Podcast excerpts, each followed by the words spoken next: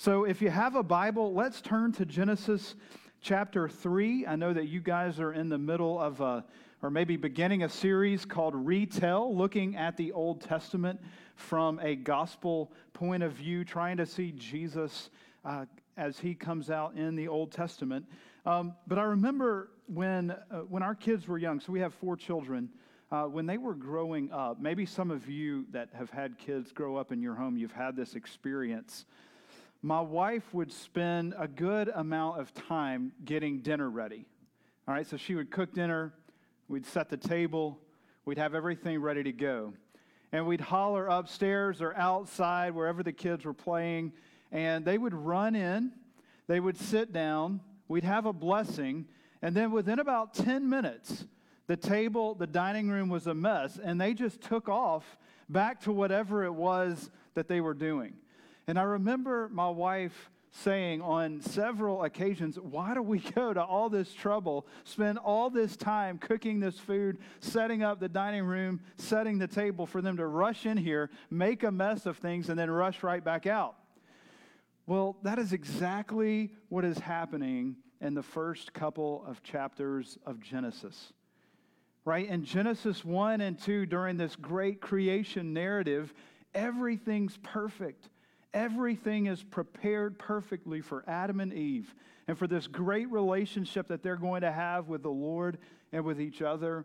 And within a matter of about 15 minutes, when you turn the page to Genesis chapter 3, what happens? It becomes a mess. Everything becomes a mess. And that's what we're going to look at in Genesis chapter 3 this morning. So if you have a Bible, we're going to read together uh, the whole chapter, actually, Genesis 3 1 through 24. I know it's a little bit of a long chapter, but we're going to be looking at several different portions of it this morning. So, from Genesis 3, um, hear the word of the Lord. Now, the serpent was more crafty than any other beast of the field that the Lord God had made. He said to the woman, Did God actually say, you shall not eat of any tree in the garden? And the woman said to the serpent, We may eat of the fruit of the trees in the garden, but God said, You shall not eat of the fruit of the tree that is in the midst of the garden, neither shall you touch it, lest you die. But the serpent said to the woman, You will not surely die. For God knows that when you eat of it, your eyes will be opened and you will be like God, knowing good and evil. So when the woman saw that the tree was good for food, and that it was a delight to the eyes, and that the tree was to be desired to make one wise, she took of its fruit and ate. And she also gave some to her husband who was with her, and he ate. Then the eyes of both were opened, and they knew that they were naked. And they sewed fig leaves together and made themselves loincloths. And they heard the sound of the Lord God walking in the garden in the cool of the day. And the man and his wife hid themselves from the presence of the Lord God among the trees of the garden. But the Lord God called to the man and said to him, Where are you? And he said, I heard the sound of you in the garden, and I was afraid because I was naked and I hid myself. He said, Who told you that you were naked? Have you eaten of the tree of which I commanded you not to eat? The man said, The woman whom you gave to be with me, she gave me the fruit of the tree, and I ate. Then the Lord God said to the woman, What is this that you have done? The woman said, The serpent deceived me, and I ate.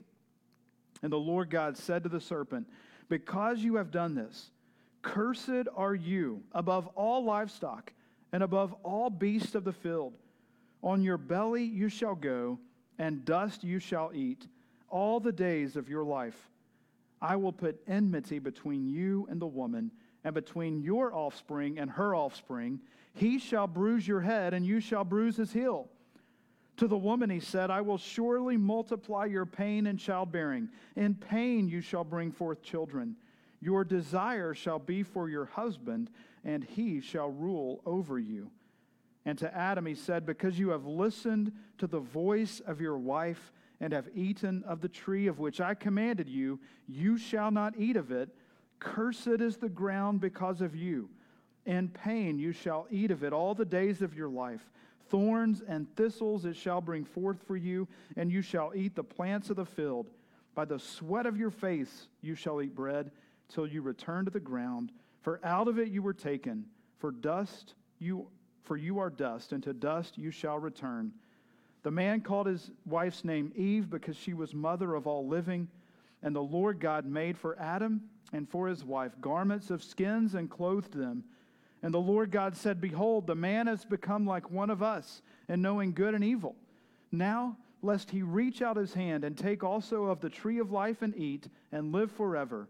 Therefore, the Lord God sent him out from the Garden of Eden to work the ground from which he was taken. He drove out the man, and at the east of the Garden of Eden, he placed the cherubim and a flaming sword that turned every way to guard the way to the tree of life. May God bless the reading of his word this morning. So, we want to look at three things from our text this morning. The first is going to be the fall. Okay, see, what is it? What do we mean when we say the fall of Adam and Eve? Then we're going to look at the fallout of the fall. What are the repercussions of Adam and Eve's sin for us and for all of humanity? And then, third, we want to see is there any hope? Is there hope even in the fall of Adam and Eve here in Genesis 3? So, first, we want to explore the fall. So, theologians refer to the fall as the overall event of the sin or the disobedience of Adam and Eve and how it affected all of humanity and all of creation. Now, I really like referring to it as well as the rebellion. Right, because the rebellion, it reminds me of Hunger Games. If you've seen Hunger Games, you know that Katniss Everdeen led District 12 in the rebellion, right, against the Capitol district. But the rebellion sort of, it speaks to the intentional act of disobedience by Adam and Eve, where the fall is sort of this overall event of the world falling into sin, into ruin, into decay. But as we think about the fall, I want us to look at the craftiness of this serpent character. This serpent who is representing Satan, and he does a couple of things in his dialogue with Eve. Maybe you picked up on this. But one thing he does, the first thing that the craftiness of the serpent does is he makes the commands of God to seem more demanding than they actually were. Did you notice that? He makes the commands of God to seem more demanding than they actually were. Because what was God's command to Adam and Eve? At the end of chapter 2, God said to Adam, Look at all this fruit in this garden. He said, You guys can eat from any tree in the garden that you want to, except for the one tree. The one tree in the middle, the tree of the knowledge of good and evil. But did you notice the words of the serpent? The serpent said, Did God actually say, You shall not eat of any tree in the garden? Do you hear the twist in his words? While God was being gracious and generous and giving them all but one tree in the garden, the serpent likes to twist those words and say, Did God say you shouldn't eat of any of the trees in the garden? And the worst part is, is that Eve picks up on this. Because did you see Eve's response? She said in verse 3 um, You shall not eat of the fruit of the tree that is in the midst of the garden, neither shall you touch it. So even Eve took the command of God and made it to sound more demanding than it actually was. This reminds me of, you know, my kids. I've got three older ones, so they've all been driving a while. They've all been going out with friends hanging out, and we always have a curfew for them, right? And we're, we've got a pretty generous curfew with our kids. But it's sort of like giving your kids a curfew, let's say midnight. I mean, midnight, that's pretty generous. Go. Go out to your friends, go to Sonic, go to Cookout, whatever it is y'all are doing. Just be home at midnight. And the kids doing what? They're complaining. Gosh, Dad, why do we have to be home at midnight?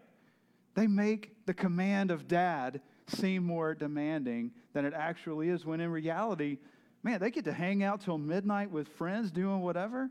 That's great. God gave them every tree in the garden but one. But the serpent wanted it to sound so much worse.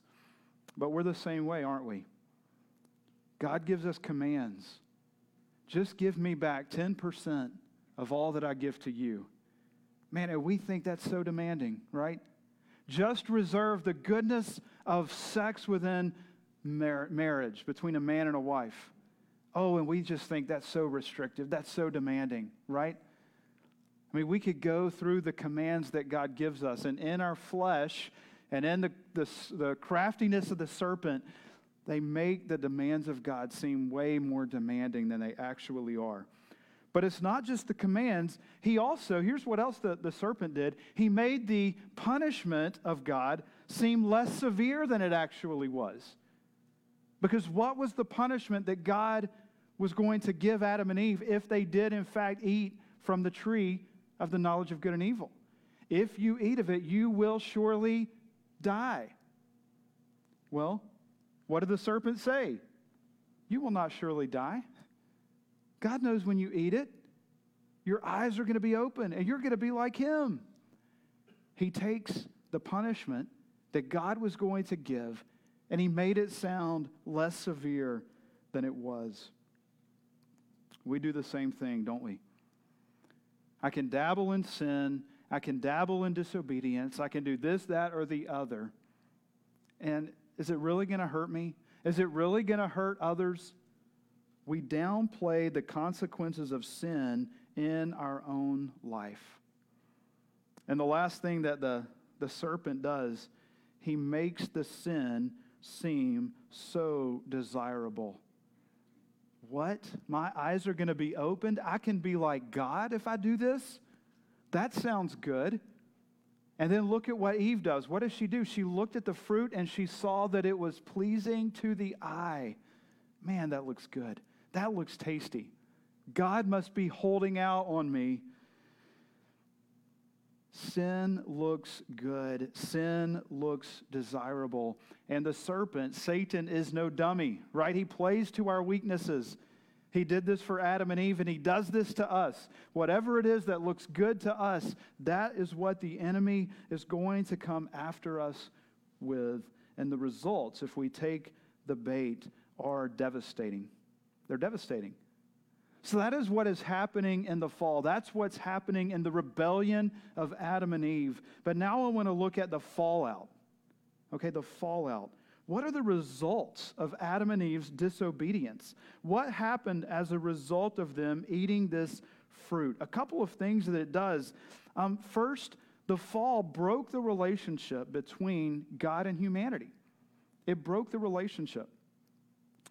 If we think back to Genesis 1 and 2, the creation narrative, and we think about the way that the Bible describes God creating Adam, the Bible says that God put Adam together from the dust of the ground, and then God breathed life into Adam. Right? He gave him the breath of life. So if we take that creation narrative and we think to ourselves, what is the first thing that Adam saw when his eyes were opened and he breathed? What was the first thing that he saw? The face of God. He was looking into the face of God. He had this perfect, intimate relationship with his Creator. Adam and Eve had a perfect, intimate relationship with their creator. Our kids' catechism says what? That Adam and Eve were happy and holy. They were happy with each other, they were happy in the garden, they were happy with the Lord, and they were holy. But what happens here in this passage? After they eat the fruit and their eyes are opened, what do they see? Their nakedness, their shame, their guilt and they actually go and they hide from the Lord. So the Lord comes through the garden looking for them, and they have to say, What? We hid from you because we realized we were naked. The first time in human history that they were separated in their relationship with the Lord. And then what did we see at the end of this chapter? What does God do? He banishes them out of the garden so they won't take the fruit from the tree. And he puts the cherubim with the flaming swords to protect the garden. Their relationship is completely broken from the Lord. And because their relationship is broken, because of their act of disobedience, what does it do for us? It plunges us into this condition of sin as well. Right? All of us are born now into a condition of sinfulness. In other words, a condition where our natural impulse is to turn towards sin. Our natural impulse is to turn away from the Lord. Our natural impulse is what? Our will be done, not the Lord's will be done. That's our natural impulse because of the sin of Adam and Eve. I often like to say that we are now bad people who do bad things, right? We're sinful people who sin. That's because of the fall of Adam and Eve. That's because of the disobedience of Adam and Eve. That's the fallout of the fall. And now, how much of us is affected by this sin? Every part of us, right? Our minds are affected, our wills are affected, our desires are affected. No part of us is immune from the fallout. No part of us. Thomas Boston, one of the Puritans, says that the fall infiltrates our understanding, our wills, our affections, our conscience, and our memories. And so, just as Adam and Eve were separated from the Lord after they sinned, when we are born, we are born separated from the Lord. And everything else flows from this. But is that all? Was it just the relationship between us and the Lord that was broken because of the fall? No. The fall broke the relationship between humanity as well. And we see this a couple of times as God is giving out these curses. Uh, we see one curse in verse 16 that there is now going to be pain in the fruit of intimacy, right? There's going to be pain in childbearing, and there's going to be tension, to say the least, in this relationship that God has created between Adam and Eve. At the very least, according to verse 16, there's going to be a power struggle there between man and woman. All sorts of distortions of relationships in the marriage and in all relationships, as we'll see in a second. But also, verse 17, right? Because you've listened to the voice of your wife, right? There's going to be tension there because Adam listened to the voice of his wife, and now that relationship between them is broken. But it's not just marriage relationships. You know what happens in Genesis chapter 4? Sibling rivalry, right? Cain and Abel, brothers going at each other. The first murder happens in Genesis 4 between Cain and Abel. Adam and Eve set us on a crash course for broken relationships, broken marriages, sibling rivalry, family brokenness, racial tension, international tensions, wars and rumors of war, any animosity that you can name between humanity is a result of the fall here. It's part of the fallout. That's what we see in Genesis 3. That's what we experience in our own lives today. But lastly, the fall broke the relationship between humanity and creation. Between humanity and creation. Uh, we'll see verse 15, and we'll come back to this in a minute, but there's now enmity between who? The serpent and the seed of the woman, right? And then we see enmity between Adam and the ground, right? Adam's got to till the ground, he's got to subdue it, take care of it, and the ground is fighting back with thorns and thistles and the sweat of Adam's brow. One of the things I like to talk about is the fact that in creation, God gave each of us um, the heart cry of influence, having influence, right? That God entrusted the Garden of Eden to Adam and Eve's care. He entrusts all of us with some sphere of responsibility and influence. But because of the fall, now that influence is going to be difficult, painful, toilsome, right? Any of us that work a job, we know that. Any of us that care for our homes, we know that. Any of us that parent children, we know how difficult it can be. Because of Genesis 3, because of the fall, we see this dynamic at play now where there is constant tension and brokenness in the relationship between humanity and creation. So we've got the fall, this rebellion, and we've got the fallout. What are the results? We saw some of those. But is there hope? Is there any hope in Genesis 3? Or does God just sort of banish Adam and Eve out of the garden and he's going to go back, start over, figure out plan B? What is going on in Genesis 3? I want us to think for just a second over the past few years, past few years in our world, through the lens of the creation and fall, you know, we have experienced a lot of what Genesis 3 is leading us to, don't, haven't we? I mean, we've experienced in our world this disease that's wreaked havoc on our world the last few years, right? This interplay between humanity and creation. We've seen all this animosity over who has influence in our country, right? Between political parties and presidential candidates, and how, because of that, there is this struggle between humanity over and over and over and over again. Uh, we've seen Christians suffer horribly around the world. And we've seen, even in the U.S., fear of religious liberty maybe slipping away a little bit. And we've seen this obvious tension between man and God. We have seen results of the fall in our own nation, our own communities, in our own world. But is there any hope for Genesis 3, or is there any hope for us now? We've gone from the highest of highs, Adam and Eve, happy and holy, enjoying the garden, enjoying each other, enjoying the presence of the Lord, to the lowest of lows where all of that was broken. Is there absolutely any hope? And yes, there is incredible hope. Even in Genesis 3, there's hope. There is hope. And it's just like God to do this, right?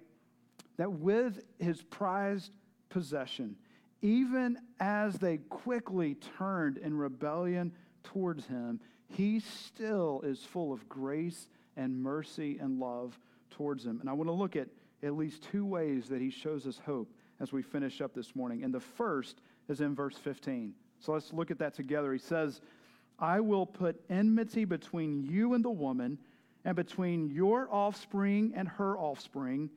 He shall bruise your head, and you shall bruise his heel. Right? What a great promise. This is a promise for what is to come that even though the craftiness of this serpent has wreaked havoc among you, Adam and Eve, and now havoc in your own personal lives, havoc in your world, there is coming a day where this serpent will try to strike the heel of your offspring, but your offspring is going to crush the head, bruise the head of this serpent. There is going to be ultimate destruction for this serpent and his craftiness. And that is our hope. That's our hope. That one day after Genesis 3, someone is coming along that can crush the serpent on our behalf and begin to make all the wrongs right again. That's the hope that we have. And that's how the story of Scripture, the story of grace, plays out through history when we're told exactly who this offspring is, exactly who this seed of Eve is. Paul, the apostle, tells us in 1 Corinthians 15, at the end of that great chapter on the resurrection of Jesus, he says that at the end, Jesus will deliver the kingdom over to God the Father. After destroying every rule, every authority, and every power. Why? Because Jesus must reign until he has put all his enemies under his feet. That serpent will be under the feet of Jesus, is under the feet of Jesus because of the resurrection of Jesus. Jesus has crushed the head of the serpent through his death and resurrection. But we see a second hope here. And I don't know if you noticed this.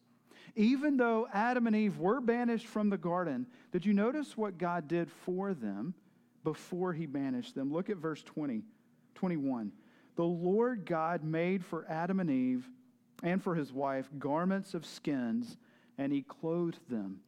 In other words, after Adam and Eve ate this fruit, the Bible tells us, we read that their eyes were opened, that they realized that they were naked. They realized they were ashamed. They were ashamed of what they had done. They felt the weight, the shame, the guilt of their sin and their disobedience to the Lord.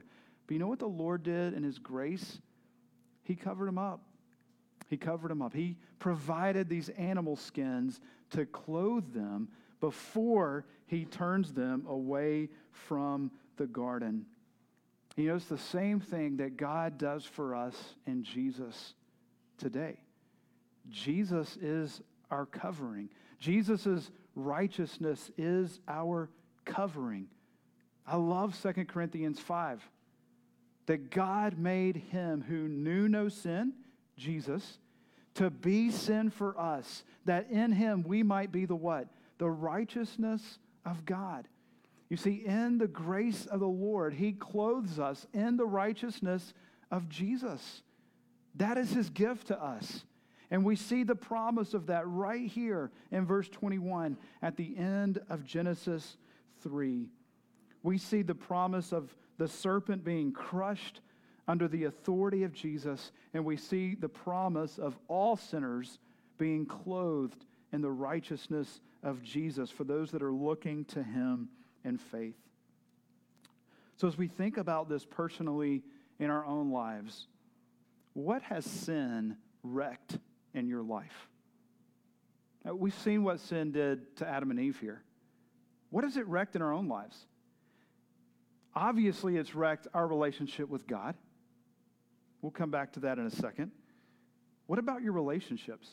Have you seen sin wreck your relationships? Maybe marriage, maybe in your relationship with kids, your relationship with family, your relationship with friends. We all experience the brokenness of relationships because of sin, because of the fall, because of the fallout. What about in your desires? You know, Eve's desire was, man, that fruit looks really good. What are the things that look really good to your eyes? The things that look really good to your flesh? The things that you've chased after that have left you empty, that have left you used and abused? Have you experienced sin in your ability to provide? Man, providing for your family is a hard thing, isn't it? And when you see bills coming in that equal more than paychecks coming in, it's really hard. We're experiencing what Adam was experiencing in the garden, figuring out how do we provide for our families. Sin has wrecked that. It's difficult, it's toilsome. And certainly in our relationship with God, sin has wrecked our relationship with the Lord. We have chased other things, we have chased our own will. But here is hope that even in our sin and rebellion, God offers us hope this morning that while we were sinners, Christ died for us. Even in our sin, he promises us forgiveness. I loved the song we sang this morning Come, ye weary, heavy laden, bruised and broken by the what? By the fall, right? By the fall. We are bruised and broken because of the fall in Genesis chapter 3. But when do you come to Jesus? When you're better? No. The next line says, if you tarry until you're better, you'll, you'll never come to him. And that's the beauty of the gospel. The beauty of the gospel is that you don't have to get better to come to Jesus. Jesus comes to you. Jesus comes to you and he gives you himself. He gives you his righteousness. He clothes you with what you need most. So, two things to encourage your hearts. First, look to Jesus in faith. He is the only one who offers forgiveness for your sin. He is the only one who can reconcile you to the Lord. And He's the only one that can begin to reconcile all these other messes that we're making because of the fallout of the fall. So look to Jesus in faith but look to Jesus in hope as well. Look to Jesus in hope. Even in that relationship with the Lord, you know, we still experience the havoc caused by the fall, right? I mean, we are not immune from it. Just because we're Christians, just because we're trusting in Jesus for our salvation, doesn't mean that we're immune to all of the things going on. We are all experiencing the havoc of this fall right here in Genesis 3, whether it's caused by our own sin or just the sin of the world pressing in on us. We've all experienced it, and Jesus is our only hope. He's our hope in this life. He is our hope in this life to begin putting pieces back together. Now, that doesn't mean that we trust in Jesus and everything gets better, but it does mean that it's only through Jesus that we can begin putting pieces back together in our life. Jesus is our only hope for this life, but He's certainly our only hope for the life to come. He's certainly our only hope for the life to come. And you know, there is a day coming where there will be no more results of the fall. That's going to be a great day. There's going to be no more tears. There's going to be no more sickness. There's going to be no more pain. There's going to be no more brokenness in our relationships. No more brokenness in our relationship with God. All of that is going to be done away with when Jesus makes all things new. So, can we pray together and ask God to strengthen our faith in Him? and for God to strengthen our hope that He will make things right again. Let's pray. God, we are so thankful for the gospel, even in the midst of sin and rebellion and fallenness and brokenness. God, we're so thankful that even when Adam and Eve were running and hiding from you, you pursued them. You gave them a promise of hope and you even clothed them. And Lord, even in our own hearts, when we're running from you towards our own sin, towards our own foolishness, to fulfill the desires of our flesh, you pursue us. And you give us hope for forgiveness.